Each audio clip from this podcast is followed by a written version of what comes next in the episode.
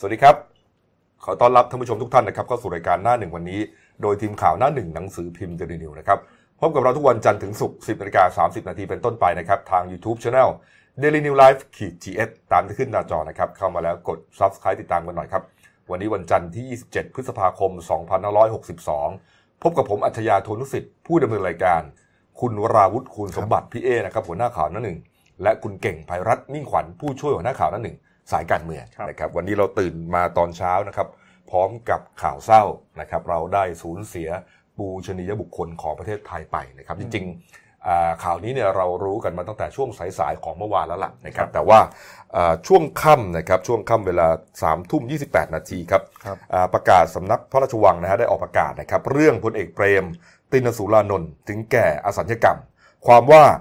เลขาธิการพระราชวังรับพระบรมราชโองการเหนือเก้าเหนือกระหม่อมให้ประกาศให้ทราบโดยทั่วกันว่า ตามที่พลเอกเปรมตินสุรานนท์ประธานองคมนตรีและรัฐบุรุษได้ถึงแก่สัญญกรรม เนื่องจากระบบหัวใจล้มเหลว ณโรงพยาบาลพระมงกุฎเกล้าในวันอาทิตย์ที่ 16 พฤษภาคม เวลา 9นาฬิกา9นาทีสิริอายุรวม 99 ปี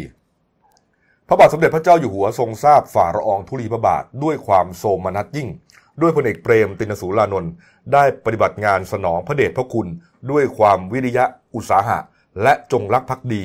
มาตั้งแต่รัชสมัยพระบาทสมเด็จพระบรมชนกาธิเบศรมหาภูมิพล อดุลยเดชมหาราช บรมนาถบพิตรในฐานะผู้บัญชาการทหารบก นายกรัฐมนตรี องคมนตรี รัฐบุรุษ และประธานองคมนตรี ทั้งได้ดำรงตำแหน่งผู้สำเร็จราชการแทนพระองค์ และประธานองคมนตรีในรัชกาลปัจจุบัน เป็นที่ไว้วางพระราชาฤทัยได้สนิท นับเป็นผู้ที่ได้ทำคุณประโยชน์ให้แก่แผ่นดินเป็นอเนกประการ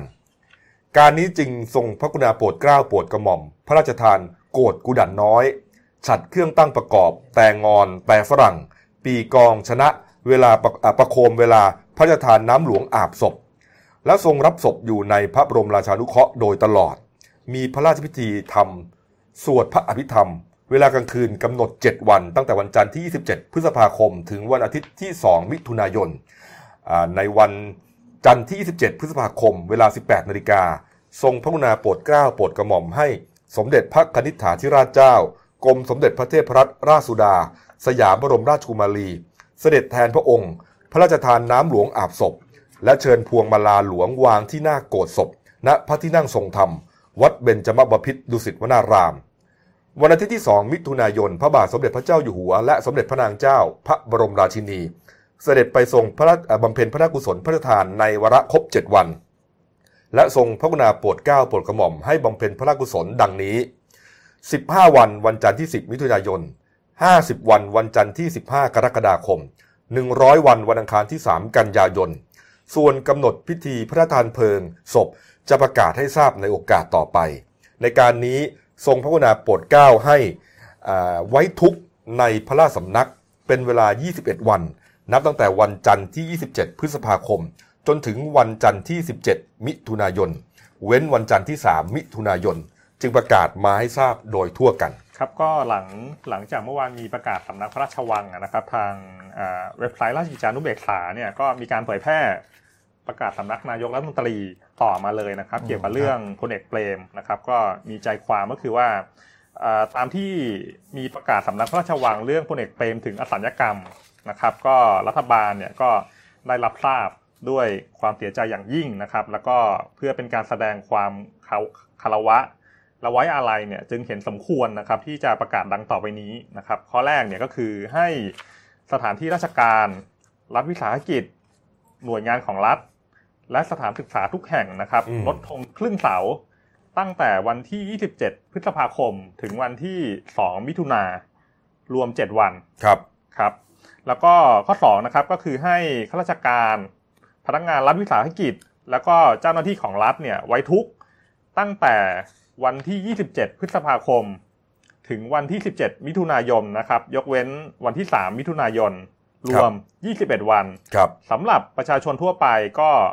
ขอให้พิจารณาดำเนินการตามความเหมาะสมครับแล้วก็ลงท้ายประกาศก็คือลงนามโดยพลเอกประยุทธ์จันทร์โอชานายกรัฐมนตรี การลดธงครึ่งเสาเนี่ยก็จะเริ่มตั้งแต่วันนี้รวมถึงการไว้ทุกข์ด้วยนะอืมดังนั้นนี่ตามโรงเรียนต่างๆ น้องๆหนูๆเนี่ยเอ่อก็คงจะเห็นแล้วล่ะว่าอ่าเอ๊ะธงเราเนี่ยลดลงมาครึ่งเสาอ่าอืมฮะครูบาอาจารย์เนี่ยก็ต้องบอกนักเรียนนะฮะว่าว่าเกิดอะไรขึ้นเกิดจากเหตุการณ์อะไร เพราะว่าแน่นอนแหละครับนักเรียนในยุคเนี้ยไม่ทันพลเอกเปรมแน่นะฮะอืมเราเนี่ย ทันพลเอกเปรมตอนเป็นนายกรัฐมนตรีก็ใช่อ่าผมทันเรียนมัธยมนะใช่ฮะบางคนก็อาจจะเรียนมหาวิทยาลัยอืมประมาณนั้นเนี่ยนะฮะก็จะรู้นะฮะว่าอ่าท่านมีอ่าเรียกว่าคุณงามความดีกับประเทศชาติอย่างไรนะครับเนี่ยฮะอ่าก่อนหน้านี้ครับช่วงช่วงตีห้านะครับของเมื่อวานนี้ครับก็ก็จะรู้ดีว่าอ่าท่านพลเอกเปรมเนี่ยพำนักอยู่ที่บ้านสีเสาเทเวศใช่นะฮะแล้วก็อ่าช่วงตีห้าเนี่ยก็จะเป็นช่วงเวลาที่พลเอกเปรมเนี่ยจะตื่นอืมเป็นกิจวัตรนะครับ แต่ว่า เอ่อเมื่อวานนี้เหมือนจะไม่ตื่นนะฮะนายทก็หารคือว่าผิดเวลาใช่ผิไหมดเวลานะครับอ่าฮะอ่าทหารที่อยู่ในบ้านเนี่ยก็เหมือนเข้าไปเรียกอืมเรียกพลเอกเปรมพลเอกเปรมปรากฏว่าก็ไม่มีเสียงตอบสุดท้ายแล้วก็ทราบว่าหมดสตินะฮะอืมก็เลยแจ้งไปทางหมอแล้วก็เอ่อโรงพยาบาลพระมงกุฎเกล้าใช่นะครัฮะบทางโรงพยาบาลก็ส่งรถหน่วยกู้ชีพใช่นะฮะครับก็มีทั้งคุณหมอพยาบาลเนี่ยมานะฮะแล้วก็เหมือนกับมาช่วยกันปั๊มหัวใจอยู่พักใหญ่ฮะนะฮะแต่ว่าก็นำตัวพลเอกเปรมเนี่ย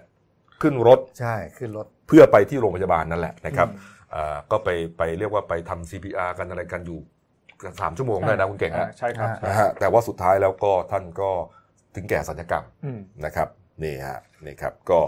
ประมาณสักเห็นว่าประมาณสักเก้าโมงเช้าใช่ไหมครับ ใช่เพราะว่าเมื่อวานประชุมโต๊ะข่าว 10โมงพอ10โมงครึ่งมานั่งปุ๊บ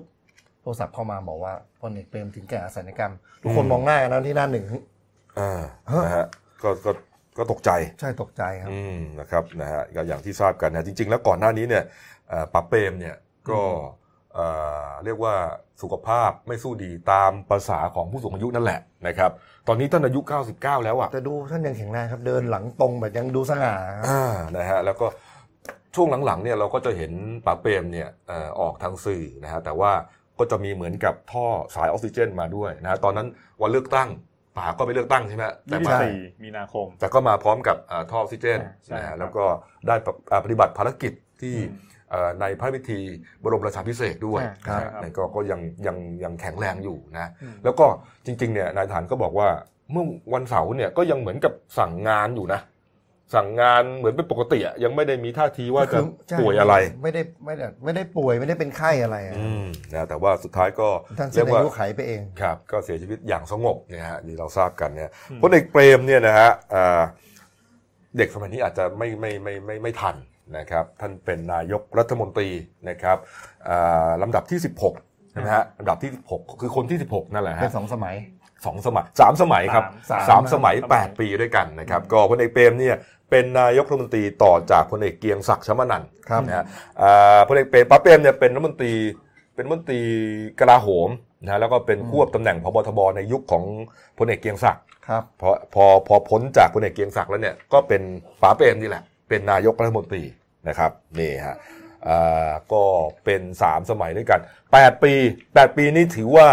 เป็นลำดับที่3นะฮะหมายถึงความอ่าการดำรงตำแหน่งนายกยาวนานที่สุดเนี่ยอ๋อฮะ นะฮะลำดับที่1ก็คือแน่นอนครับอาจอมพลปพิบูลสงครามอ๋อคอัรันบนั้น 15 ปีด้วยกันนะแต่ว่าแล้วก็ลำดับที่2ก็จะเป็นอ่าพลพลอ่าจอมพลถนอมกิติขจรอืมนะครับอันนั้นประมาณ 10 ปี แต่ว่าทั้งสองท่านเนี่ยทั้งทั้งอ่าทั้งทั้งจอมพลปนะฮะแล้วก็จอมพลถนอมเนี่ยครับไม่ไม่ได้ต่อเนื่องกันอ่าแต่ว่าป่าเปรมเนี่ยต่อเนื่องกัน 8 ปีอืมนะครับจนกระทั่งอ่าการเลือกตั้ง 31 231เนี่ยนะครับครับ ก็ตอนนั้นเนี่ยพรรคชาติไทยมาอันดับหนึ่งนะอ่าถ้าจำกันได้นะใช่ใช่อ่าพลเอกชาติชายชุนวันหัวหน้าพรรคนะฮะแล้วก็รวมเสียงรัฐบาลก็ได้ก็จะมีพรรคชาติไทย ประชาธิปัตย์กีดสังคมอะไรแถวเนี้ยนะอืมก็ไปเชิญพลเอกเปรมนี่แหละ มาเป็นนายกอีกสมัยหนึ่งอืมแต่ว่าป๋าบอกว่าไง ผมพอแล้วอ่าเป็นวาจาอมตะเลยนะครับอ่าผมทุกพอแล้ว ก็เป็นที่มาว่า สุดท้ายนาชาติก็ได้เป็นนายกไงอืมอืมเนี่ยคุณเก่งฮะก็อ่ามีอ่าพี่ๆที่ทำเนียบเคยเขาเคยเล่าตอครับนตอนทำงานอยู่ที่ทำเนียบเวลาครัไปบรอป๋า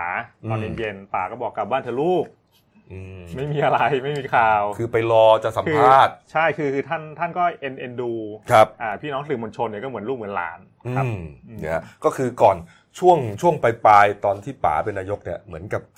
สื่อมวลชนเอ่อ สังคมเหมือนก็เริ่มเบื่อเป็นเรื่องปกตินะ เบื่อรัฐบาลอะไรก็ถูกจะโจมตีพอสมควรอยู่ใช่ผมจำได้มีอยู่ครั้งหนึ่งที่ ที่เป็นกระทบกระทั่งกับสื่อที่รปภป๋าไปผลักสื่อมั้งอืมแล้วก็สื่องอนอะแอนไม่สัมภาษณ์ป๋าครับป๋าก็มาง้อนะก็น่ารักนะ อืมอืมเนี่ยใช่ฮะครับนี่ฮะนะครับก็เอ่อเมื่อกี้ที่บอกว่าเอ่อป๋าช่วงช่วงช่วงปลายปลายๆที่ป๋าเป็นนายกเนี่ยนักข่าวเริ่มเบื่อเอ่อ สังคมเริ่มเบื่อคือคือเป็นเรื่องปกติอะนะคืออยู่มานานอะไรเงี้ยนะฮะป๋าก็เลยเหมือนว่าไม่ค่อยสัมภาษณ์ไม่ค่อยสัมภาษณ์สื่อตอนนั้นไงจนได้รับฉายาว่าเตมีใบอ๋อใช่ใช่เออที่ผมนะฮะจำได้นี่ฮะนี่ครับก็ถือว่าเป็นเอ่อเรื่องที่เอ่ออืมน่าเศร้ามาก แต่เรื่องของป๋าก็ยังมีเกร็ดเล็กเกร็ดน้อยที่ผมยังจำได้นะตครัอนบนั้นครับเมื่อก่อนถ่ายทอดฟุตบอลโลก อืมฟุตบอลโลกนี่ไม่ใช่ว่าจะดูได้เมื่อก่อนทีวีเราจะไม่เกินเที่ยงคืนครับ ถ้าเกินเที่ยงคืนเนี่ยต้องให้นายกอนุญาต ครับอืมผมจำได้ว่าลุ้นป๋ากันแล้วว่าป๋าอนุญาตปุ๊บได้ดูฟุตบอลโลกก็เฮกันแบบ ช่วงนั้นเนี่ยเป็นช่วงใช่ที่ครับ น้ำมันแพงอืมนะฮะน้ำพันน้ำมันก็เอามาทำไฟ ทีวีก็จะมีเคอร์ฟิวอ่า จะมีช่วงหยุดตอน มีช่วงหยุดหกโมงเย็นถึงสองทุ่มฮะอะไรเนี่ยนะแล้วก็พักกันเนี่ยนะครับเออก็ตอนนั้นในยุคป๋าทั้งนั้นเลยนะเป็นยุคที่อ่าเกิดวิกฤตทั้งการเมืองเศรษฐกิจนะแต่ว่าพลเอกเปรมเนี่ยก็เรียกว่านำพาประเทศให้ครับ ผ่านพ้นวิกฤตมาได้นะครับนี่ฮะ การเรียกป๋าเปรมเนี่ยฮะเกิดมาเนี่ยนะก็เอ่อเขาเรียกกันมาทั้งตั้งทุกคนน่ะในประเทศเนี้ยเหมือนแต่ที่มาที่ไปของการเรียกป๋าเปรมเนี่ย เกิดจากอะไรฮะอันนี้เก่งไม่แน่ใจนี่ฮะเกิดจากการที่อ่าทหารนะฮะตอนนั้นป๋าเนี่ยรับราชการอยู่ใช่ไหมรับราชการอยู่ที่ ที่ศูนย์การทหารม้านะครับที่ยันเกาะทหารม้ายันเกาะที่สระบุรีนะครับครับแล้วก็ตัวเองเนี่ยป๋าเนี่ยจะเรียกเรียกแทนตัวเองว่าป๋ากับผู้มีอาวุโสน้อยกว่าอืมอ๋อนะครับ อ่าแล้วก็เรียกเรียกคนที่อาวุโสน้อยกว่าว่าลูก ก็เรียกจนติดปากอ่าเพราะฉะนั้นจากนั้นมาคนก็เรียกป๋าเปรมป๋าเปรมตลอดนะฮะเป็นบุคคลที่อ่ามีคนเรียกป๋าเปรมเนี่ยฮะตั้งแต่ทั้งตั้งแต่คนทั่วไปจนถึงพระมหากษัตริย์นะครับป๋าเปรมเนี่ยฮะถ้าจำกันได้นะครับอ่า วันช่วงปี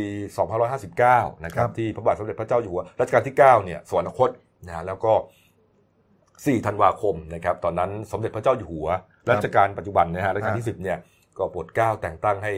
อ่าป๋าเปรมนะครับพลเอกเปรมตินสุรานนท์เป็นประธานองคมนตรีนะฮะ 4 ธันวาคมนะฮะแล้วก็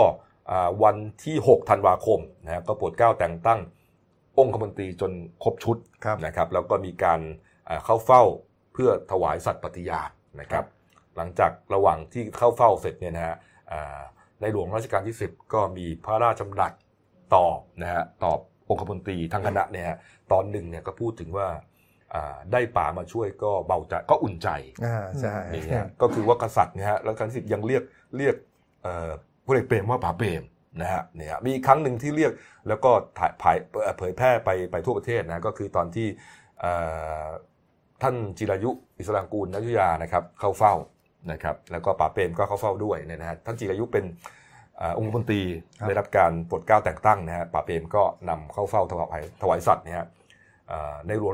รัชกาลที่ 10 ก็อ่าทรงมี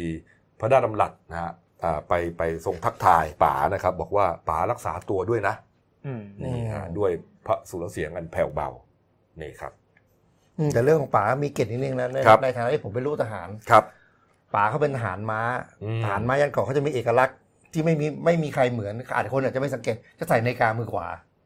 อ๋อทำไมครับ เพราะลักษณะว่าเหมือนการขับรถถังอะไรเงี้ยแล้วครับแล้วจะดูนาฬิกาที่มือขวาถนัดครับทำให้ทหารในยุคนั้นพ่อผมก็เป็นทหารอืมใส่นาฬิกามือขวาครับเป็นแถวเลยครับอืมบอกว่าจะได้เหมือนป๋าจะได้เท่เหมือนป๋าเออเนี่ยฮะโอ้ฮะอันนี้ก็เป็นเกร็ดเล็กๆน้อยๆในฐานะลูกทหารที่ผมได้ยินมา ครับผมแล้วก็น่าจะเป็น เรียกว่าเป็นข้าราชการคนเดียวนะ ที่เรียกว่าทำงานตั้งแต่เริ่มรับราชการครับจนถึงวาระสุดท้ายของชีวิตนะฮะยาวนานมากป๋านี่เกิดตั้งแต่รัชสมัยรัชกาลที่ 6 นะก็เรียกว่าคนห้าแผ่นดินนะห้าแผ่นดินเลยอืครับมเนี่ยฮะแล้วก็เป็นข้าราชการคนเดียวนะที่ทุกปีฮะบรรดาผู้นำเหล่าทัพเนี่ยเรียกว่าหลายยุคหลายสมัยตั้งแต่ป๋าพ้นตำแหน่งนายกเนี่ย ทุกปีครับช่วงสงกรารนะฮะแล้วก็วันเกิดป๋าป๋าเกิดวันที่ 26 ใช่ไหมฮะปีละสามหนน่ะอ่าปีใหม่ด้วยใช่ไหมสงกรารมันเกิดปีใหม่เออเนี่ยฮะป๋าเกิดวันไหนฮะขออนุญาตดูนิดนึงนะวันที่เท่าไหร่นะฮะป๋าเกิดวันที่ 26 สิงหาคม 2463 ที่อำเภอเมืองสงขลานะครับ ตอนนี้ก็ 98 ย่าง 99 นะฮะก็คือว่าเอ่อทุกปีอะครับวันเกิดป๋าปีใหม่ครัสบงกรารเนี่ยนะครับ ก็จะเปิดบ้านให้ผู้นำเหล่าทัพนะฮะนายกบัญตรีต่างๆเนี่ยอ่ามาอวยพรมาอวยพรนะฮะป๋าก็จะเอ่อให้พรนะครับ แล้วก็กล่าวถึงการบ้านการเมืองในยุคปัจจุบันยุคนั้นๆนะฮะเรียกว่าแต่ละเรื่องเนี่ยนักข่าวก็จะจับจ้องเป็นประเด็นทั้งหมดอืมนะฮะแล้วก็คำที่ติดปากป๋าเปรมที่พูดเสมอก็คือว่าเกิดมาเป็นคนเนี่ยต้องตอบแทนคุณแผ่นดินอืมนี่ฮะนี่เราได้ยินมาตลอดนี่ฮะนี่ครับนี่ฮะ เอาละครับแล้วก็อ่านอกจากนี้นะฮะนอกจากเรื่องเรื่องตบเท้าแล้วเนี่ยฮะป๋าเนี่ยชอบดูมวยอืมอืมอาชอบดูมวยถ้ายุคหนึ่งนะครับอ่าเขาทรายอ๋อเขาทรายกาแล็กซี่สามารถพยักอรุณนะฮะสดจิตรลดาเนี่ยต่อยมวยนี่เรียกว่าประเทศไทยนี่แทบแทบจะปิดเออประเทศเลยอะอืมคนรอดูกันแล้วป๋าก็ดูนะฮะรู้สึกว่านักมวยจะเข้าไปขอพรป่าด้วยใช่ก่อนจะก่อนจะก่อนจะไปต่อยเนี่ยก่อนจะใช่ครับชิงแชมป์ก่อนจะป้องกันแชมป์จะจะต่อยที่ไทยหรือจะ ไปต่างประเทศอะไรก็ตามเนี่ยเราไปป้องกันต่างประเทศไปต้องไปขอพรป๋าก่อน ต้องไปไปไปไปคารวะป๋านะเออแล้วก็พอต่อยเสร็จเนี่ยป๋าจะโทรศัพท์ไปนะแล้วก็สื่อก็จะพาดหัวนะ ผมจำได้เลยอันนั้นเจ็บไหมลูก เจ็บไหมลูกเออใช่ใช่เออป๋าจะถามว่าเจ็บไหมลูก แล้วก็สื่อก็มาถมาพาดหัวนี่ฮะก็เรียกว่าเป็นปูชนียบุคคลที่สำคัญจริง ๆ นะครับนะฮะป๋าเปรมเนี่ยนะครับเอาละฮะอ่า มีประเด็นอื่นนะครับ เรื่องป๋าเนี่ยฮะก็ป๋าเปรมเนี่ยถือว่าเป็นประธานองคมนตรีสองแผ่นดินนะครับสองแผ่นดินก็ตั้งแต่เอ่อรัชสมัยของรเก้าแล้วก็รัชกาลปัจจุบันเนี่ยนะครับครับนี่ฮะนี่ครับนะครับเอ่อเขตอาชญากรรมของป่าเปรมเนี่ยก็พอทราบข่าวเนี่ยบุคคลสำคัญทั้งประเทศเนี่ยก็เอ่อแสดงความเสียใจนะฮะรวมถึงต่างประเทศด้วยนะฮะสภาพยุโรปก็ร่วมแสดงความเสียใจ นะครับสื่อนอกนะฮะก็ตีข่าวก็ก็รายงานข่าวนะครับว่าการถึงแก่อสัญกรรมของพลเอกเปรมนี่ถือว่าเอ่อเป็นเรื่องที่ชาวไทยเนี่ยเสียใจมากนะครับนะฮะที่บ้านของพลเอกเปรมนะครับที่เอ่ออยู่ที่เลขที่หนึ่งถนนจนะที่สงขลาใช่ไหมครับเมื่อวานนี้พี่ก็มีคนอ่าฮะมีเรียกว่า คนไปร่วมพิธีอ่าเรียกว่าไปร่วมไว้อะไรที่หน้าบ้านนะตอนนี้เปลี่ยนเป็นอะไรนะพิพิธภัณฑ์ชื่ออ่าอะไรผมจำพิพิธภัณฑ์ธรรมรงค์อ่าฮะนะครับเนี่ยก็เป็นจัดแสดงเกี่ยวกับข้าวของเครื่องใช้ของป่าเปรมเนี่ยฮะอืมนี่ฮะอืมเนี่ยครับ เด็กๆก็ไปเหมือนกับไปร้องเพลงความฝันนั้นสูงสุดใช่ไหมที่บ้านป่าเปรมเนี่ยนะฮะนี่ครับ แล้วก็ช่วงที่ป๋าเนี่ยเป็นนายกเนี่ยฮะก็เดินทางกลับที่สงขลานะฮะครับมีช่วงหนึ่งนะครับ ก็เหมือนกับ มีประชาชนไปไปไปรอต้อนรับนายกปกติเนี่ยมีคุณลุงคนหนึ่งครับคุณลุงคนหนึ่งก็ไปยืนเหมือนไปรอรับนายกปใช่กติแต่งนี่ตัแหวละสมซ้อนะสมซอเพราะคุณลุงคนนั้นขับสำล้อฮะอืมนะครับสำล้อถีบสำล้อถีบนะฮะก็ปรากฏว่าอ่าตอนที่อ่าป๋าเปรมเดินไปเนี่ยนะป๋าเนี่ยเดินเข้าไปหาคุณลุงคนนี้เลยนะไปลุงแล้วก็เหมือนไปจับไหล่จับบ่าเนี่ยนะฮะก็ปรากฏว่าเอ่อ บรรดาข้าราชการชั้นผู้ใหญ่ผู้ว่าอะไรเนี่ยก็ตกใจเอ๊ะป๋าไปหาใครครับ ปรากฏว่านี่ฮะก็มีเสียงสนทนาด้วยภาษาถิ่น ภาษาใต้เนี่ยสองคนแบบแผ่วเบาตามสไตล์ป๋าเนี่ยจับใจความได้ว่า คือคุณลุงคุณลุงคนนี้ชื่อว่าคุณลุงคุ้ยพุทธปานนะครับสวัสดียกมือไหว้ป๋าป๋าก็ถามว่าไหว้เราทำไมเราเป็นเพื่อนกันไม่ต้องไหว้นะลุงคุ้ยบอกว่าผมไหว้เพราะเป็นการเคารพนายกรัฐมนตรี แต่ถ้าเป็นนายเปรมเพื่อนผมผมไม่ไหว้จากนั้นทั้งสองคนก็ยิ้มนายกก็ยิ้มชอบใจนะฮะโอบบ่าของคนขับสำล้อ แล้วก็คุณลุงคุ้ยก็ร้องให้นะจากนั้นมาครับทุกครั้งที่ป๋ากลับบ้านเกิดนะฮะก็เนี่ยฮะจะมีคุณลุงคุ้ยเนี่ยแหละขับอ่ามาขอสามล้อนะฮะแล้วก็ขับสามล้อเป็นสาสารถีให้นายกนะฮะแต่ว่าอ่าคุณลุงคุ้ยได้เสียชีวิตไปก่อนนะครับ ก็เลยการกลายเป็นเรียกว่าเป็นภาพจำของของคนทั้งประเทศนะบอกว่าคำว่าเพื่อนเนี่ยไม่มีแบ่งแยกไม่มีชนชั้น ไม่มีสูงอืมไม่มีต่ำไม่มีรวย ไม่มีจน เพื่อนคือเพื่อนเสมออืมนี่ฮะนี่ครับ เรียกว่าคนหนึ่งขับสำล้อนะอีกคนหนึ่งถึงจุดสูงสุดของชีวิตเลยนะแต่ก็ยังเป็นเพื่อนกันได้ นี่ครับนี่ฮะอ่าส่วนส่วนพิธีศพนะครับ นะครับวันนี้นะฮะอ่าพลโทคงชีพตันจักวานิชนะครับโฆษกกระทรวงกลาโหมนะก็บอกว่าอ่าในวันนี้นะครับ 27 พฤษภาคมครับจะมีการเคลื่อนย้ายร่างของพลเอกเปรมตินสูรลานนท์นะครับจากโรงพยาบาลพระมงกุฎเกล้าไปยังวัดเบญจมบพิตรเนี่ยนะฮะในเวลา 13นาฬิกา9นาทีนะครับนะครับแล้วก็เนื่องจากว่าอ่าเป็นบุคคลสำคัญในะอย่างที่เราทราบกันเนี่ยก็ถือเป็นการเทิดเกียรติของป๋าเปรมนะฮะการเคลื่อนย้ายร่างก็จะมีธงชาติคุมร่างพลเอกเปรมด้วยนะฮะ ก็ขอความร่วมมือสื่อมวลชนนะครับในการใช้ดุลพินิษในการถ่ายภาพขณะเคลื่อนย้ายร่างของป๋าออกจากโรงพยาบาลอืมอืมนะครับนะครับเอาละครับอะครบถ้วนนะครับเรื่องป๋าเปรมนะครับเอานะฮะไปเรื่องการบ้านการเมืองหน่อยนะครับนะฮะโอ้โหเรียกว่าสุดสัปดาห์ที่ผ่านมานี่ไฮไลท์อยู่ที่สุดสัปดาห์เลยนะคุณเก่งฮะเสาร์อาทิตย์นี้ใช่ใช่นะครับเอาตั้งแต่วันเสาร์ก่อนแล้วกันนะเราเราย้อนให้ฟังนิดหนึ่งก็แล้วกันนะครับ วันเสาร์นะครับช่วง9โมงครึ่งนะครับที่หอประชุมใหญ่ บริษัท TOT จำกัดมหาชนนะครับแถวแถวๆหลักสี่เนี่ยนะฮะก็มีการประชุมสภาผู้แทนราษฎรชุดที่25 นะครับครับ เรียกว่ามันบรรยากาศนี่เป็นไปอย่างคึกคักเลยนะ ก็มีทั้งอ่าสสเกือบ 500 คนใช่ไหมไม่เต็มใช่ไหมอ่าไม่เต็มไม่เว้เต็นมไปมาสองใช่ไหมเว้นไป2หรือ3คนมา498คนใช่อันนี้รวมรวมคุณธนาธรด้วยด้วยนะ ก็ได้ตอนนั้นเข้ารไปวมในนะในตอนแรกอ่าก็มีวาระที่จะต้องตอนแรกเนี่ยมีวาระที่จะเลือกประธานสภา แต่ว่ามันเกิดเหตุขัดข้องขึ้นนะคุณเก่ง วันเสาร์เนี่ยฮะใช่คือคือในวันประชุมเนี่ยคือเขาเขาเชิญปู่ชัยชิดชอบอืมครับสสภูมิใจไทยเนี่ยคในรับฐานะที่อายุมากสุด 91 ปีครับนะครับ ก็มาเป็นประธานก็ในช่วงช่วงแรกตามกำหนดการเนี่ยจะมีการปฏิญาณตัวครับของสสอืมแล้วก็อ่าอ่านคำสั่งศาลแล้วรัฐธรรมนูญครับคือตอนตอนนั้นเนี่ยคุณธนาธรหัวหน้าพรรคอนาคตใหม่เนี่ยก็นั่งอยู่ในนั้นด้วย แล้วครัก็บครับอ่าให้คุณธนาธรเนี่ยหยุดปฏิบัติหน้าที่อืมนะครับ แล้วก็เชิญคุณธนาธรออก ก็ คือจริง ๆ วันนั้นเนี่ยมันมันเห็นความเฉือนเหลี่ยมเฉือนคมของพรรคการเมืองกันเยอะนะวันนั้นสามสี่ยกอะคือคือต้องแต่ยกยกแรกเลยคุณนิดนึงก็ไม่ได้อะคุณธนาธรเนี่ยก็ก็พยายามจะยกมือขอพูดนะครับอืมอ่าใช่แต่ก็โดนประท้วงจากฝั่งพลังประชารัฐเนี่ยแหละแล้วก็ท้ายสุดก็ได้ก็ได้พูดนะเพราะว่ามันมีคำสั่งศาลว่ายุติการปฏิบัติหน้าที่ใช่กรณีถือหุ้นอะไรนะถือหุ้นสื่อเนี่ย ก็ปู่ชัยเนี่ยก็เรียกว่าเอาใช้คำว่าลากสังขารขึ้นไปทำหน้าที่เลยนะคือ แกก็เหนื่อยกันนะคือแล้วโอ้โหแต่ละคนนี่ว่าเรียกว่าเคี่ยวลากดินทั้งนั้นอะ เออปรากฏว่าอ่าประเด็นแค่คุณธนาธรเนี่ยจะขอยกมือพูดเนี่ยโอ้โหยังวุ่นวาพูยดอะลาแค่ขอพูดลาแต่สุดท้ายก็ได้พูดหน่อยหนึ่งใช่ไหมได้พูดก็คือก็พูดในในในทำนองว่าก็ก็คือน้อมรับคำวินิจฉัยของศาลแล้วก็เดี๋ยวก็จะขอหยุดปฏิบัติหน้าที่ก็จะรอจนกว่าศาลรัฐธรรมนูญเนี่ยจะโอ้จะจะวินิจฉัยแล้วเสร็จแล้วก็เดินลงดับนักเดินการลงสภานักการเมืองเรียกว่าตอนนั้นเรียกว่าปีกฝ่ายค้านคร่าวๆก่อนกันแล้วกันเนี่ยนะเพราะยังไม่รู้ว่าจะจับขั้วไหนกันเนี่ย ตบมือกันยาวนานสามนาทีสี่นาทีได้ แล้วก็มีการชูสามนิ้วเออปู่ชัยต้องบอกว่าที่นี่ไม่ใช่โรงละครนะ มันเป็นการให้เกียรติเนี่ยนะก็เนี่ยฮะโรแล้วงก็ละครหรือโรงพยาบาลเออที่นี่ไม่ใช่โรงละคร แล้วก็หลังหลังจากที่คุณธนาธรออกออกจากที่ประชุมเนี่ยก็อ่าก็ยกสองก็เริ่มเริ่มแล้วทางคพรับลังประชารัฐเนี่ยเขาก็เสนอให้เลื่อน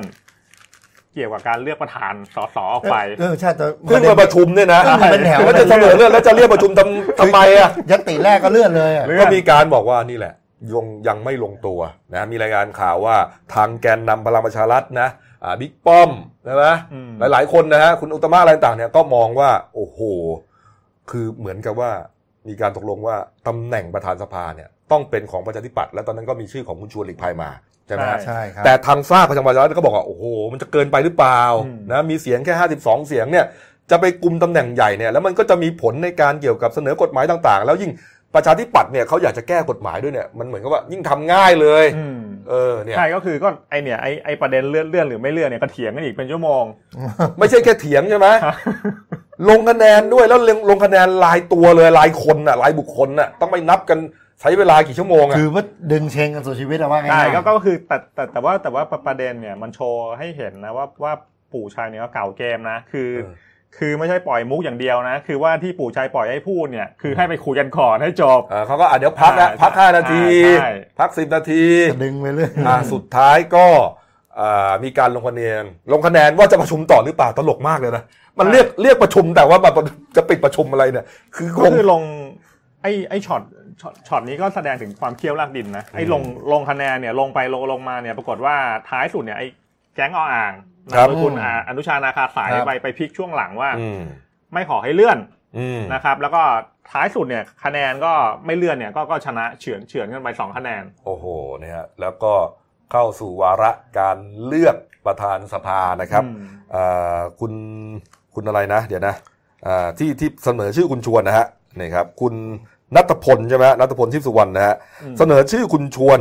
ท้าชิงประธานสภานะครับนะครับ แล้วก็ในส่วนของอีกฝากหนึ่งนะฮะอีกฝากหนึ่งก็เสนอชื่อของคุณคุณสมพงษ์อมรวิวัฒน์เอออ่าก็คือในขั้นตอนนี้จะเป็นการลงคะแนนลับก็คือว่าเขียนเขียนชื่อใส่ซอง ลงไปหย่อนในหีบลงตรงที่หน้าบัลลังก์นะครับ แล้วก็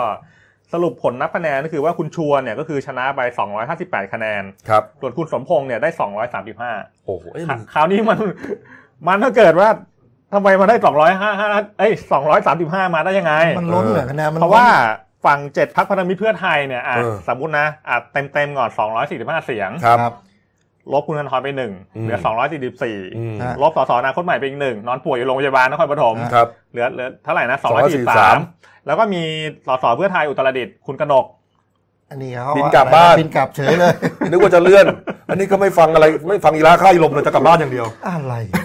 อ้าวก็คือสรุปเหลือ 242อ่าครับฝั่งเพื่อเพื่อไทยแต่ว่าคะแนนคุณสมพงษ์เนี่ยได้มา 235ไงมันหายไปไหนไงมันหายไปเจ็ดไงก็เลยบอกว่านี่ไงอ่างูงูเห่าเริ่มทำงานแล้วเลื้อยแล้วนี่ฮะแต่ว่าเราก็ไม่รู้ว่าใครนะ เพราะว่าลงคะแนนรับเออก็เลยไม่รู้เออถ้าถ้าถ้าถ้าถ้าผมถามในฐานะคนไม่ได้คนการเมืองถ้าสมมุติถ้าไปประชุมที่รัฐสภาปกติเขาใช้เสียบบัตรใช่ไหม แล้วแต่ หรือมันมันต้องรับตลอดเลยเหรอแล้วแต่นะ แล้วแต่การตกลงในที่ประชุมณครั้งนั้นๆนะอย่างคุณเก่ง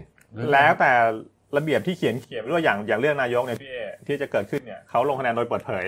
ต้องเปิดเผยนะเพราะเพราะฉะนั้นถ้าเกิดใครจะเป็นงูเห่านี่ก็ต้องใจถึงพอสมควรโอ้โหอ่ามันต้องเออมันต้องเคลียร์เคลียร์มันเออโอ้โหใจถึงไอ้อาก็จะรับกันตลอด ก็คือสรุปว่าในในในวันเสาร์เนี่ยก็คือ ก็ได้ตัวประธานมาเรียบร้อยแล้ว แล้วก็อ่าแต่ว่าอืมใช้เวลาสิบชั่วโมงนะสิบชั่วโมงแล้วกว่าจะรู้เรื่องกันทุ่มหนึ่งโอ้โหใช่ไหมใช่แล้วก็ปู่ปู่ชัยก็คือตอนแรกพลังประชารัฐเนี่ยเขาอยากให้เลือกรองเลย แต่ว่าปู่ชัยก็โคือถ้าเลือกรองนะ ปูชัยสลบอะ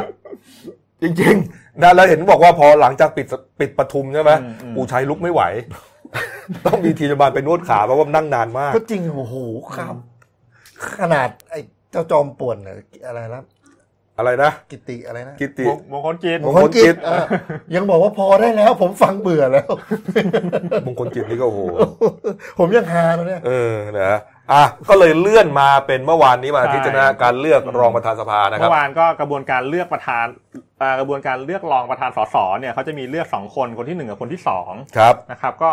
ก็ก็คือจะย้อนขั้นตอนเดิมมันแหละก็คคือรับว่านี่ฮะนะฮะอ่ารองประธานคนที่หนึ่งครับคุณวีรกรคำประกอบนะครับสสนครสวรรค์พลังประชารัฐก็เสนอชื่อ คุณสุชาติตันเจริญสสฉะเชิงเซาพลังประชารัฐที่ตอนแรกเนี่ยมีแคนดิเดตว่าจะเป็นเอ่อ ประธานสภานะใช่ใช่เออคุณสุชาตินะครับก็คือเสนอชิงชิงประกอบกับคุณเยาวรักษณ์ของอนาคตใหม่อืมก็คือผลคะแนนเนี่ยก็คือสรุปว่าอุ้ยเฉือนกันเหมือนกันนิดนะเดียวนะตสองคะแนนใช่ไหมคุณสุชาติเนี่ยได้สองสี่แปดอืมส่วนคุณเยาวรักษณ์เนี่ยสองสี่เก้าไปไปสองมาสี่หก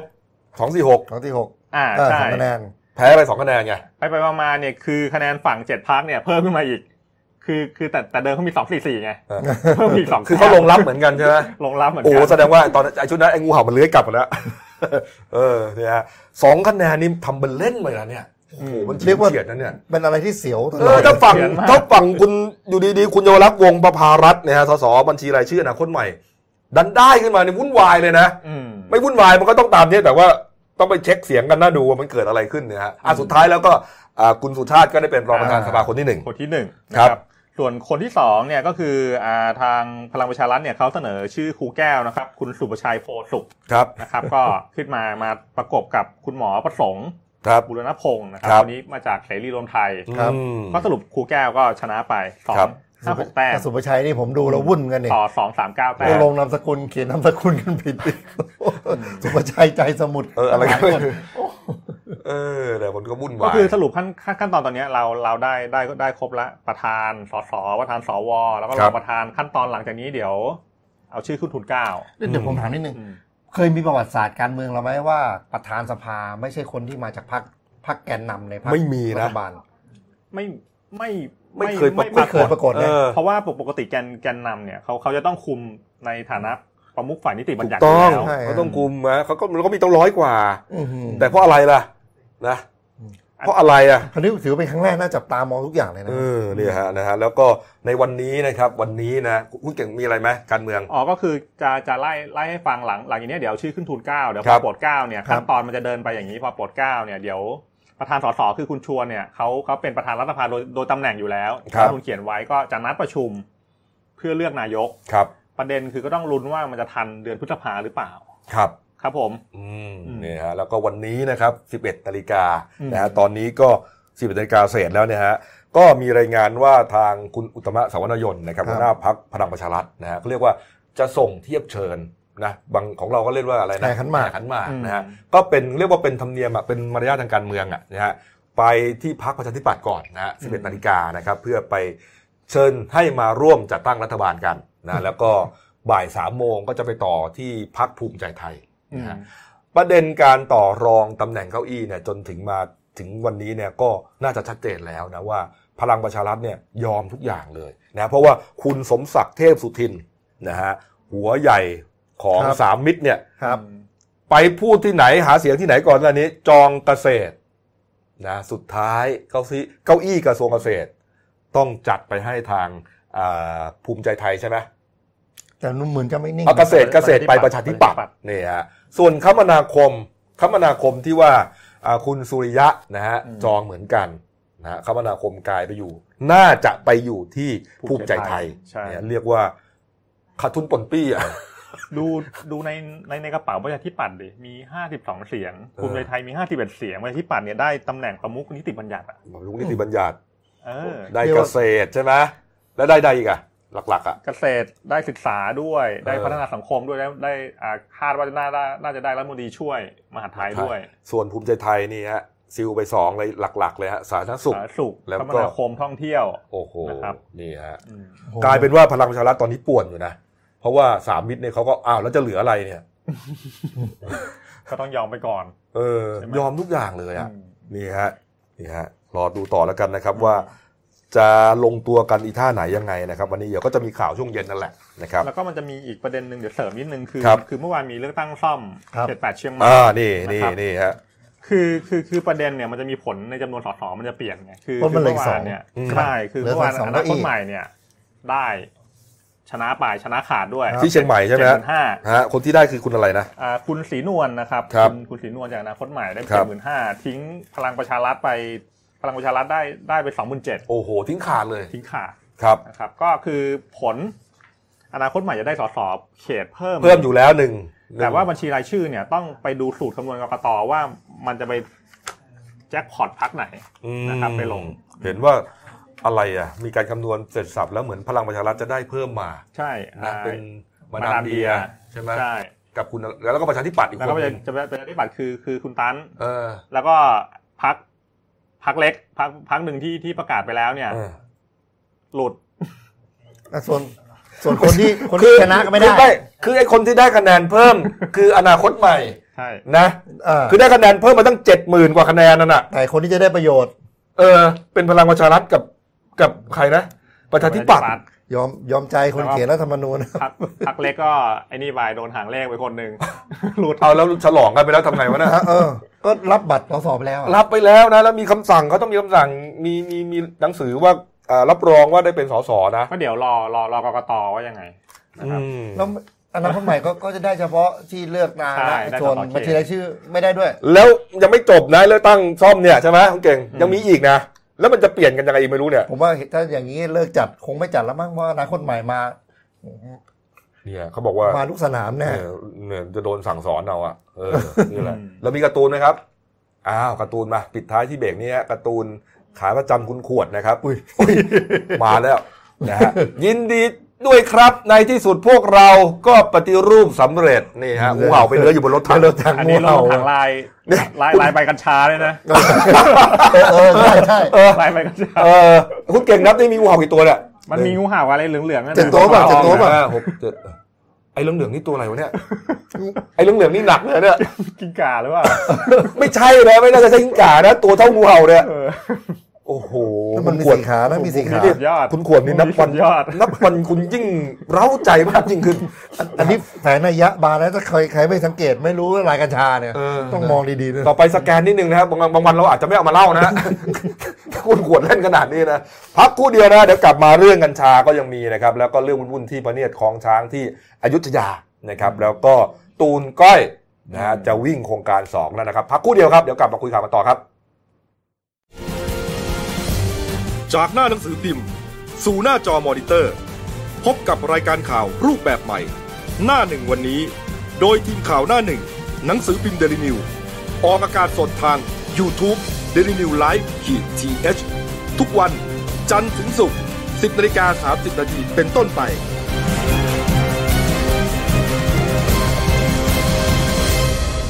แล้วคุณจะได้รู้จักข่าวที่ลึกยิ่งขึ้น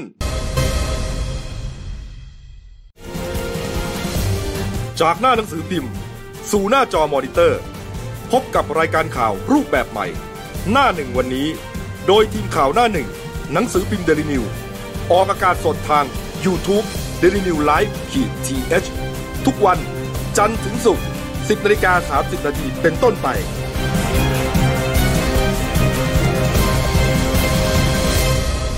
แล้วคุณจะได้รู้จักข่าวที่ลึกยิ่งขึ้น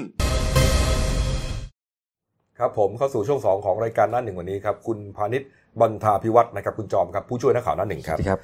เอ่อเรื่องกัญชานะครับก็ยังมีประเด็นอยู่นะครับครับที่อาจารย์ผมเดชาแกไปเดินรณรงค์ครับนะให้ผู้ป่วยกัญชาเนี่ยได้ใช้กันยากัญชาอย่างถูกต้องครับนะครับก็เดินมาหลายวันแล้วล่ะนะครับในส่วนของเมื่อวานนี้ครับนายแพทย์ปิยะสกลอ่า สกลสัตยาธรนะครับรัฐมนตรีสาธารณสุขนะครับก็บอกว่าจากการหารือร่วมกับองค์การอนามัยโลกนะครับที่สวิตเซอร์แลนด์นะครับนิยามของกัญชายังเหมือนเดิมนะฮะครับถือเป็นยาเสพติดนะฮะแต่สารสกัดกัญชา THC นะครับที่มีฤทธิ์เป็นสารเสพติดนั้นนะฮะฮะหากมีต่ำกว่า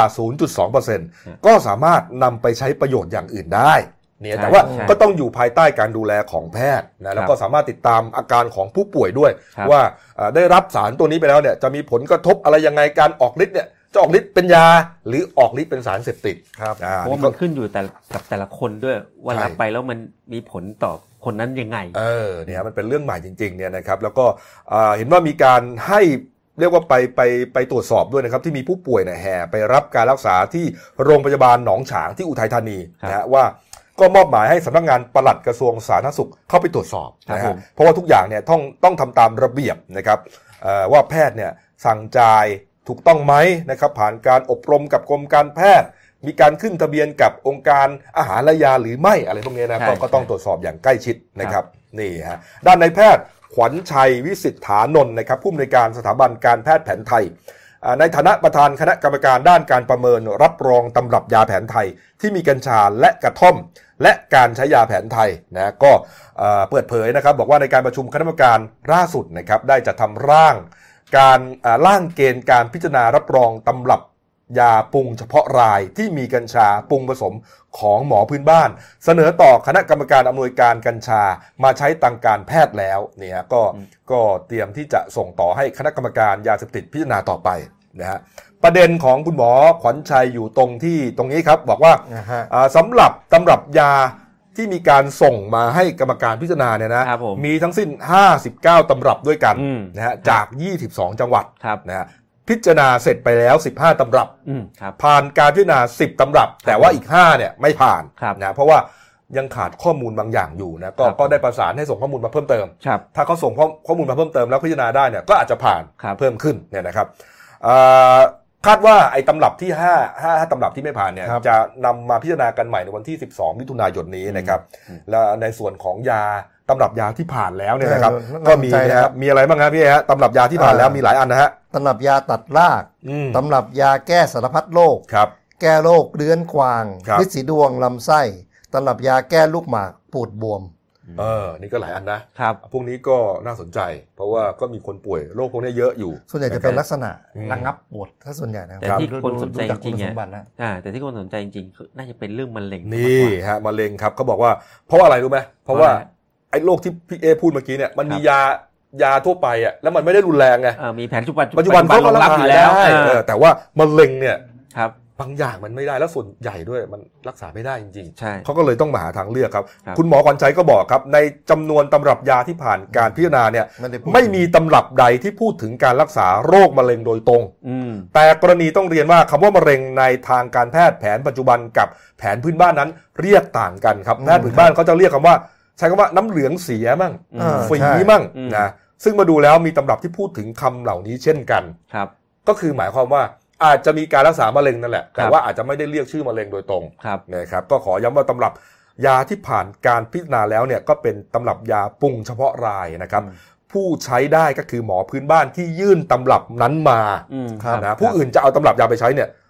ต้องเป็นลักษณะของการวิจัยนะเออต้องไปอืมวิจัยก่อนนะคุณจะไปใช้ไม่ได้นะเขาะเป็น ของใครของมันนะพูคืดอสูตรง่ายใครสูตรมันเออเขาคิดมาแล้วว่าของเขาเนี่ยประมาณนี้อืมจะจะเยียวยาจะบรรเทาอาการได้ประมาณนี้ แต่ว่าที่เราเห็นในโซเชียลมีเดียเนี่ยฮะส่วนใหญ่ก็พูดว่าน้ำมันกัญชาเนี่ยรักษามะเร็งทั้งนั้นเลยนะครับ เพราะว่า คือภาษาชาวบ้านเนี่ยมันเข้าใจง่ายไงเออหรือจะไปพูดว่าอ๋อรักษาไอ้ฝีนู่นเนี่ยบางทีมันเข้าใจยากแล้วมันพูดนี้เลยคนดีกว่าเขาไม่ได้อยากรักษานั้นครับผมนที่เขาคือคนที่เขาเดือดร้อนจริงๆเนี่ยครับคือเรื่องมะเร็งนี่แหละใช่ยามะเร็งมันเพราะว่าเหมือนกับว่าแพงมหาศาลเหลือเกินแพทย์ปัจจุบันไม่รับรักษาแล้วครับหลายท่านเนี่ยครับส่งกลับบ้านครับก็มาหามาหาเอ่อทางเขาเรียกว่าแพทย์ทาทางงเลืเลืออกกทางเลือกครับปรากฏว่าบางคนหายไงครับเวลาเขามาเผยแพร่ในโซเชียลมีเดียที่เราเห็นกันเนี่ยรับส่งอืมทางไลน์ทางเฟซบุ๊กเนี่ยเอ้ยหายเว้ยแล้วพเขาอก็เลยรู้สึกว่าเออเชื่อเชื่อมั่นอะ คนใช่คนมันไม่อยากตายอะพูดง่ายๆใช่อืมพอประเด็นอย่างเงี้ยมันคนเราก็เลยไปมุ่งอยู่ว่า เอ้ยมันเล็งมันเล็งมันเล็งอืมพอเพ ราะว่ามันเป็นโรคที่แบบว่ามันรักษายากสุดอะครับใช่เหมือนกับถ้าถ้าเป็นพูดถึงว่าอ้าวมันกัญชารักษาเอดส์เนี่ยเฮ้ยเอคอนก็คนก็จะไปมุ่งทางนั้นว่าเฮ้ยโอ้โหรักษาเอดส์ได้เออและที่สำคัญเนี่ยสนุนอ่าราคาเนี่ยมันไม่ได้สูงไงเหมือนแผนปัจจุบันอืมเหมือนยาต่างประเทศ จริงๆมันติดเรื่องที่เป็นยาเสพติดนี่แหละนะถูกที่ต้องที่อาจารย์เดชามุประธานมูลที่ข้าวขวัญเขาจะไปเดินรณรงค์อยู่นี่ไงครับผมให้ปลดออกซะใช่เขาจะได้ทำให้มันถูกต้องครับ เออนี่ฮะนี่ฮะถ้ามันมันไม่ดีจริง ๆ เนี่ยนะ อเมริกายุโรปอะไรเงี้ยเออเขาคงจะเขาก็คงจะต่อต้านมาตั้งแต่แรกแล้วล่ะเออจริงถ้ามันไม่ดีจริงๆนะเอออืมใช่ใช่นะครับผมอะไปอีกข่าวหนึ่งนะครับ มีเรื่องวุ่นวุ่นๆที่พระนครศรีอยุธยานะครับ มีการเอ่อเผยแพร่ทางโซเชียลมีเดียนะครับใช่เป็นภาพการบูรณะพเนียดคล้องช้างนะครับครับผมที่ตำบลสวนพริกจังหวัดพระนครศรีอยุธยานะครับครับก็มีการตตั้งข้อสังเกตว่า การซ่อมแซมเสาตะลุงปีกกานะครับที่เห็นเนี่ยหรือว่าเสาล้อมคอกพเนียดนะฮะครับมีการตัดดุมปลายเสาครับที่มีลักษณะคล้ายดอกบัวตูมออกเนี่ยครัฮะบอย่างหน้ากังขาเขามองว่าเอ๊ะเรื่องนี้นี่มันมันผิดปกติหรือเปล่าคุณจอใช่มฮะเนี่ยฮะเสาพวกเนี้ยเป็นเสาโบราณนะอืมมีมาตั้งแต่ยุคสมัยเก่าก่อนเนี่ยอยู่การก็คือแล้วก็ที่สำคัญเคยมีการบูรณะมาก่อนหน้านี้ด้วยอืมก็บูรณะมาก็ก็จะเป็นเนี่ยหัวอ่าคุณจะเห็นเนี่ยว่าหัวมันจะมนๆอย่างนี้แหละเออแล้วก็จะมีก็เอ่อ ขั้นขั้นตรงก่อนถึงหัวเขาเนี่ยเรียกเป็นร่องเออไม้เป็นเป็นร่องาเป็นร่องไม้ซึ่งครับซึ่งซึ่งทำเอาไว้เนี่ยเพื่อเป็นอ่าไม่ให้น้ำมันขังโอ้อ่าแต่ว่าไอหัวดุมๆเนี่ยนะน้ำใช่ก็จะเหมือนเป็นลังคามันก็ไหลออกไปเลย ถูกเออมันจะเป็นเขาเรียกว่าทรงทรงอย่างเงี้ยเขาเรียกทรงทรงมันเออทรงมันเป็นไม่ใช่ดอกบัวเหรออ่าอืมภาษาเราเรียกดอกบัว แต่ว่าอ๋ออ่าภาษาของของคนคนโบประราเทณศช้างเนี่ยเขาเรียกอ่าประเทศช้างของช้างเนี่ยเขาเรียกว่าทรงทรงมันครับอ๋อทรงมันอืมก็ เนี่ยซึ่งซึ่งเนี่ยเขาขึ้นเป็นโบราณสถานนะอืมเป็นโบราณสถานแล้วของพวกเนี้ยก็เป็นโบราณวัตถุ ก็เคยมีการบูรณะมาหลายครั้งหลายหลายอ่าหลายครั้งแล้ว ครั้งล่าสุดเนี่ยเมื่อปีห้าห้าศูนย์ครับสองห้าห้าศูนย์ก็ใช้งบไปประมาณสิบสิบหกล้าน ประเด็นก็คือว่าล่าสุดเนี่ยมันเหมือนถูกตัดไอหัวดุมหัวมันนี่ออกใช่เออเขาเลยสงสัยใช่ไหมถูกต้องอืมแล้วก็เป็นเอ่อโดยเฉพาะเอ่อของอย่างของความคิดเห็นของคุณมนัทเลิศสิริอายุ 63 ปี เป็นช่างทำเสาตะลงเนี่ยครับเขาบอกว่า ส่วนตัวเนี่ยรู้สึกไม่ชอบมาพากล เพราะว่า เพราะว่ามันไม่คุ้นตาที่สำคัญเนี่ยตั้งแต่เขาเกิดมาเนี่ยนะตั้งแต่เป็นช่างทำเสาตะลุงมาเนี่ยเขาก็ไม่เคยเห็นว่าไปตัดตัดแบบตัดให้มันเนี่ยเหลือเหลือแต่ตัดหัวเสาไปอย่างเงี้ยเออมันมันมันผิดหรือเปล่าอะไรเงี้ยเออเออทางอืมอ่าก็เลยมีอ่าทางคุณสุกัญญาเบาเนิร์ดอ่าผู้อำนวยการชี้แจงว่าไงครับ อ่าสะอ่าอุทยานประวัติศาสตร์ พระนครศรีอยุธยาเขามาชี้แจงว่าจริง ๆ แล้วเนี่ยอ่าเสาพวกเนี้ยทางกรมศิลป์เนี่ยเป็นผู้ดำเนินการ เพราะว่ามันเป็นตะยึดถือตามแบบโบราณสถานของสมัยตั้งแต่สมัยรัชกาลที่ห้านะอืมอ่าเป็นเสาหัวตัดแบบแบบเหมือนธรรมดาเลยไม่ได้กลมกลึงตามที่ชาวบ้านเข้าใจ เอาเหรอ เออแต่ว่ามันมีการไปเปลี่ยนแปลงมาตั้งแต่เมื่อไหร่เนี่ยเขา เขาก็ไม่รู้อืมเขาเขาการันตีเลยนะ แล้วก็ยืนยันชัดเจนเลยว่าการบูรณะใหม่ครั้งเนี้ยมันเป็นการอนุรักษ์ตามของเดิมเออเอาตอนแรกตกลงอันไหนเก่ากว่ากันวะเนี่ยก็นั่นน่ะดิเออ แล้วที่อ่าแล้วอย่างแต่ภาพที่เห็นเนี่ยโคตรเก่าเลยนะที่ใช่ที่ภาพแรกอะภาพแรกมาที่มันที่ที่ไม้ที่ตัวไม้เนี่ยจะมีการตีตัวเลขเนี่ยเนี่ยเนี่ยเนี่ยใช่ เออเนี่ยเนี่ยของโบราณเป็นอย่างเงี้ย แต่ว่าเอ้าเขาบอกว่าโบราณกว่านั้นเนี่ย เนี่ยอย่างของผอเนี่ยเขาบอกว่าโบราณกว่านั้นเนี่ยคือหัวตัด ผมว่าไอ้ไม้เออที่มาใหม่เนี่ยขี้เกียจเหลาหรือเปล่าโอ้ยเฮ้มันยไม่ไม่มันไม่ยากเลยนะพี่ไม้ที่มาใหม่เนี่ยส่วนหนึ่งมันไม่ได้ทั้งหมดนะ เนี่ยอย่างที่หัวตัดอย่างเงี้ยเออ เป็นของเก่านะเออเออที่เคยลงลงทะเบียนเลขเลขของกรมศิลป์ไว้อะอ๋อว่าเป็นเป็นของของเก่าแล้วก็มีเอาไปชุบครั้งเนี้ยน้ำยาเอ่อครั้งเนี้ยมาทมาทาสีใหม่มาทาอะไรให้ดูช่ใหม่นะ มามาทำดูให้ดูให้มันใหม่ขึ้นอืมแต่แต่ว่าว่ามีบางส่วนที่มันเป็นไม้เก่าที่ที่ที่บางเสาอะบางต้นเนี่ยมันเสียหายเขาก็เอาไม้เอาไม้ไม้ใหม่มาเสริมแต่ภูมิปัญญาของช่างเดิมเนี่ยที่เขาครับทำเป็นหัวมนเนี่ยครับบอกว่าพอเราฝนตกเนี่ยน้ำมันจะได้ออกถูกเวลาถ้าเป็นหัวตัดเนี่ยบางทีมันไปขังอยู่ตรงกลางๆใช่ไหมกลางไม้แกนใช่ไม้เนี่ยมันใช่เป็นลา แล้วก็มีมีอีกประเด็นหนึ่งคือบางบางบางบางเสาบางต้นเนี่ย ก็ยังยึดยึดถือแบบเดิมอยู่ แต่ แต่เป็นแบบเดิมที่ที่มันมันไม่ได้ไม่ไม่ได้เป็นร่องสองขีดอย่างเงี้ยเอาแล้วจะได้ข้อสรุปยังไงเนี่ยตกลง ก็วันนี้เนี่ยทางอ่าคุณอ่าสันติขันธนิกรเนี่ยครับอ่าสสบตสมาชิกองค์การบริหารส่วนตำบลสวนสวนพริกเนี่ยเขาบอกว่าเขาจะไปเขาจะทำพิธีขอเข้ามา แล้วก็ที่สำคัญนะเขาจะไปยื่น ยื่นหนังสือนะยื่นหนังสือคัดค้านอืมกับอ่าประธานมูลนิธิ พระคชบาลของคุณลายทองเหรียญมีพันธ์แล้วก็ นางจิรพันธ์พิมพันธ์นะประธานสภาวัฒนธรรมอืมจังหวัดพระนครศรีอยุธยาครับแสดงความไม่เห็นชอบกับเรื่องการซ่อมแซมครั้งนี้ คือสรุปการซ่อมแซมครั้งนี้คือคนที่มาคุมคือกรมศิลปากรถูกไหมถูกเออเพราะว่าเป็นโบราณสถานไงเออของเก่าอะจริงๆก็มันก็ไม่ยากคือถ้าคุยกันได้ เอาแบบเดิมก็ก็ไปเหลาแค่นั้นเอง ถูกนะก็อันนี้ก็เป็นประเด็นแรกอีกประเด็นหนึ่งก็เรื่องเรื่องงบประมาณนี่แหละเขาบอกเออครั้งนี้ทำไมมันสูงอย่างอะมีครั้งที่แล้วมีแค่สิบหกล้านทำไมครั้งนี้ใช้เพิ่งสามสิบล้าน คุณอย่างพอเขาก็มาชี้แจงบอกว่าเออก็แพงจริงมันเป็นไปตามกลไกตลาด อะไรอะอะไรอะตลาดอะไรอะของมันแพงขึ้นอะไม้เก่าไม่ใช่เหรอไม้เก่าแต่ว่าอุปกรณ์ค่าลงค่าแรง มันสูงขึ้นนะครับ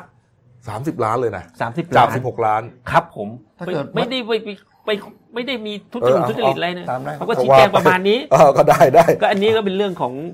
ของโบราณสถานที่อืมที่เราต้องจริงๆแล้วเราควรจะอนุรักษ์นะครับของเก่าเป็นยังไงก็ว่ากัน ส่วครันบตัวผมคิดว่ามันก็ต้องใช้อย่างนั้นแหละอ่าอืมเอาละครับอ่ามาที่ข่าวปิดท้ายหน่อยครับพี่ตูนครับครับผมคุณอธิวราคงมาลัยนะครับ ตูนบอดี้สแลมนะครับเขาเตรียมจะอ่านำโครงการ 9คนละ9ใช่ไหมแต่ครับว่าผมอันนี้เปลี่ยนใหม่ เป็นใช่ชื่อกิจกรรม 9 ต่อไปด้วยพลังเล็กๆ คือวิ่งระดมทุนระดมทุนช่วยโรงพยาบาลใช่นะครัฮะบกลับมาอีกรอบหนึ่งครับพี่เอครับ เอาเมื่อวานก็เป็นลักษณะว่าเป็นการฝึกซ้อมอืมครับที่สนามม้าโปโลขับบางบ่อจังหวัดสมุทรปราการนะครับคุณครับ คุณตูนนะครับ กับแฟนสาวเขาอ่าก็ก้อยรัชวินเนี่ยนะครับครับ แล้วก็มีดีเจพุทธจุ๋ยวรันทยานิวคูหาก็คือก็ไปร่วมซ้อม คือไปวิ่งซ้อม วิ่งซ้อมเพื่อเตรียมตัวเนี่ย โดยโดยโครงการวิ่งเนี่ย ในวันแรกแหละ ในในช่วงเนี้ยเขาจะวิ่งวันที่ 15ถึง16มิถุนายนนะครับครับ จากหนองคายไปขอนแก่น ก็จะเริ่มจะเริ่มที่แรกที่หนองคายใช่ครับวิ่งไปถึงขอนแก่นเป็นระยะทาง 187 กิโลนะครับเขาจะวิ่ง 2 วันครับอ๋อนิดเดียวเองนจะวิ่งสอง180โอ้โหไม่ไม่น้อยนะครับตรงอืมก็จะวิ่งเช้าเย็นใช่ไหมอ๋อคุณคุณจุ๋ยวรัตยาก็ไปด้วยใช่ไหมใช่คอ๋รัอบเขาแต่งงานกับคุณดีเจพุทธแล้วนี่ที่ไปเอออ่าเขาไปแฟนกันเขาไปซ้อมครับครับครับก็คือเขาจะกำหนดไว้ว่า ส่วนไฮไลท์เนี่ยคือคือคือในวันที่สองในวันที่สิบหกเนี่ย ซึ่งเหลือสิบเอ็ดกิโลสุดท้ายเนี่ยครับอืมเขาจะเปิดให้คนที่อยากร่วมมาร่วมขบวน ครับโดยจะให้เป็นขบวนการวิ่งที่ยาวที่สุดอืมอ๋อคือคือต่อแถววิ่งได้เลยอ่ามาวิ่งต่อจากคุณตูนได้เลยมาลงทะเบียนรอ เออแล้วเนี่ยก็มาวิ่งรอได้เลย เนี่ยความเป็นนักกีฬาพี่ตูนนะ ครั้งนี้วิ่งเหมือนครั้งที่แล้วไหมที่ เห็นเขาบอกว่าครั้งนี้เป็นวิ่งผลัด จริงหรือเปล่า ไม่ไม่ไม่ครับคือคราวนี้เขาจะวิ่งเขาจะวิ่งไม่เยอะวิ่งแค่สองอ่าวันอ่าอ่า แล้วกำหนดระยะทางไม่ได้มาวิ่งเช้าอ๋อไม่ได้วิ่ง แค่สองวันแค่นั้นเองใช่ครับ ครับครับครับครับแล้วก็แต่กำหนดไว้ว่าจะวิ่งทั้ง 5 ภาคนะภายในปีเนี้ยคราวนี้จะวิ่งที่อีสานก่อน อ๋ออ่า เนี่ยก็จะครับโดยจะกำหนดภาคละสองวันแล้วก็กำหนดกิโลสักร้อยห้าสิบร้อยแปดสิบเนี่ย อืมแล้วก็ตอนท้าตอนท้ายก็จะเปิดปลายให้คนเข้ามาร่วม อืมอืม ครับก็ผม จุดวัตถุประสงค์คือหาเงินช่วยโรงพยาบาลนะครับครับ ในสองวันนี้ก็จะช่วยโรงพยาบาลภาคอีสานแปดโรงพยาบาลนะครับครับครับ ประกอบไปด้วยโรงพยาบาลบึงการ จังหวัดบึงการ โรงพยาบาลสระไครจังหวัดหนองคาย โรงพยาบาลสังคม จังหวัดหนองคายครับโรงพยาบาลนาวัง จังหวัดหนองบัวลำพูครับโรงพยาบาลหนองหาน จังหวัดอุดรธานีครับโรงพยาบาลกุมภาวาปี จังหวัดอุดรธานีครับรอปอขอนแก่น และรอโรงพยาบาลขอนแก่นสองอ๋อขอนแก่นในสองที่ ครับผมเนี่ยฮะก็ใครสนใจจะร่วมกิจกรรมนะครับ ก็ไปลงทะเบียนได้นะครับอ่า ที่ w w w 9คนละ9 dot run อืมก็ถือว่าเป็นโอกาสนะ เพราะว่าครั้งที่แล้วรู้สึกว่าที่วิ่งจากเหนือใต้ไปเหนือเนี่ยไม่ได้ผ่านไม่ได้ผ่านอีสานใช่ไหมใช่ใช่ไม่ผ่านไม่ผ่านครั้งนี้ครับก็เป็นโอกาสของชาวอีสานแล้วอ่าแต่ว่าคนที่ไม่ได้วิ่งไม่มีเวลานะจากอยากจะบริจาคก็ใช่ครับโอนเงินเข้าบัญชีเลยครับ เลขบัญชี1 1 1 3 9 3 8 9 1 0 นะครับกระแสรายวันนะครับไทยพาณิชย์ไทยพาณิชย์สาขารัชโยธินเออนะครับนี่ฮะชื่อบัญชีมูลนิธิ9คนละ 9 เพื่อโรงพยาบาลภาคตะวันออกเฉียงเหนือครับผมนี่ผมฮะว่าวิ่งครั้งนี้คงจะม่วนซื่นกันแน่นอนแล้วเพราะอืมเอ่ออุปนิสัยของคนอีสานเนี่ยจะเป็นกันเองครับผมครับผมเอาละครับครบถ้วนนะครับนี่ฮะนี่ฮะเราจะเห็นแบ็กกราวของเราใช่ไหมฮะเป็นครับผมฉากใหม่ครับนะฮะก็ให้ครับสอดคล้องกับชื่อรายการ ครับหน้าหนึ่งวันนี้ก็เลยนะฮะอ่าเราก็จะนำหนังสือพิมพ์หน้าหนึ่งครับของวันนี้เลยจริงๆเนี่ยนะครับผมที่ขายทั่วประเทศครับมาขึ้น เพราะว่าครับบางภาคเนี่ยครับก็จะไม่เห็นไม่อีกภาคหนึ่งครับถูกนะฮะครับอย่างที่เห็นในภาพเนี่ยนะครับครับอ่าออ่าธิก็บายหน่อยครับอ่าก็ก็จะเลี้ยงไปนะ ผมไม่น่าน่าจะไม่นี่ฮะฮะอ่าพลเอกเปรมครับอสัญญกรรมอ๋อฮะจะมีหลายหลายหลายหลายนั่นหัวนะเอ๊ะอย่างทรงทรงมนัสเนี่ยเป็นของกอบหกดาวอืมอะไรนะฮะ นะฮะอ๋อไม่ไม่ไม่ไม่ใช่แล้วฮะไม่เป็นไรอะครับนะครับครับอะก็นะฮะก็จะเรียงไปนะฮะกรอบแรกหนึ่งดาวห้าดาวหกดาวครับนะฮะจากนี้ไปทุกวันครับนะครับอ่าแล้วครับวันนี้ดีหมดเวลานะครับครับ ก็ฝากช่องเราด้วยนะครับ The New Life ขีด GS นะครับเข้ามาแล้วกด subscribe กันนะ กดกระดิ่งแจ้งเตือน มีรายการดีๆทั้งวันและทุกวันนะครับ วันนี้ลาไปก่อนนะครับ ขอบพระคุณทุกท่านที่ติดตามรับชมครับ ลาไปก่อนครับ สวัสดีครับ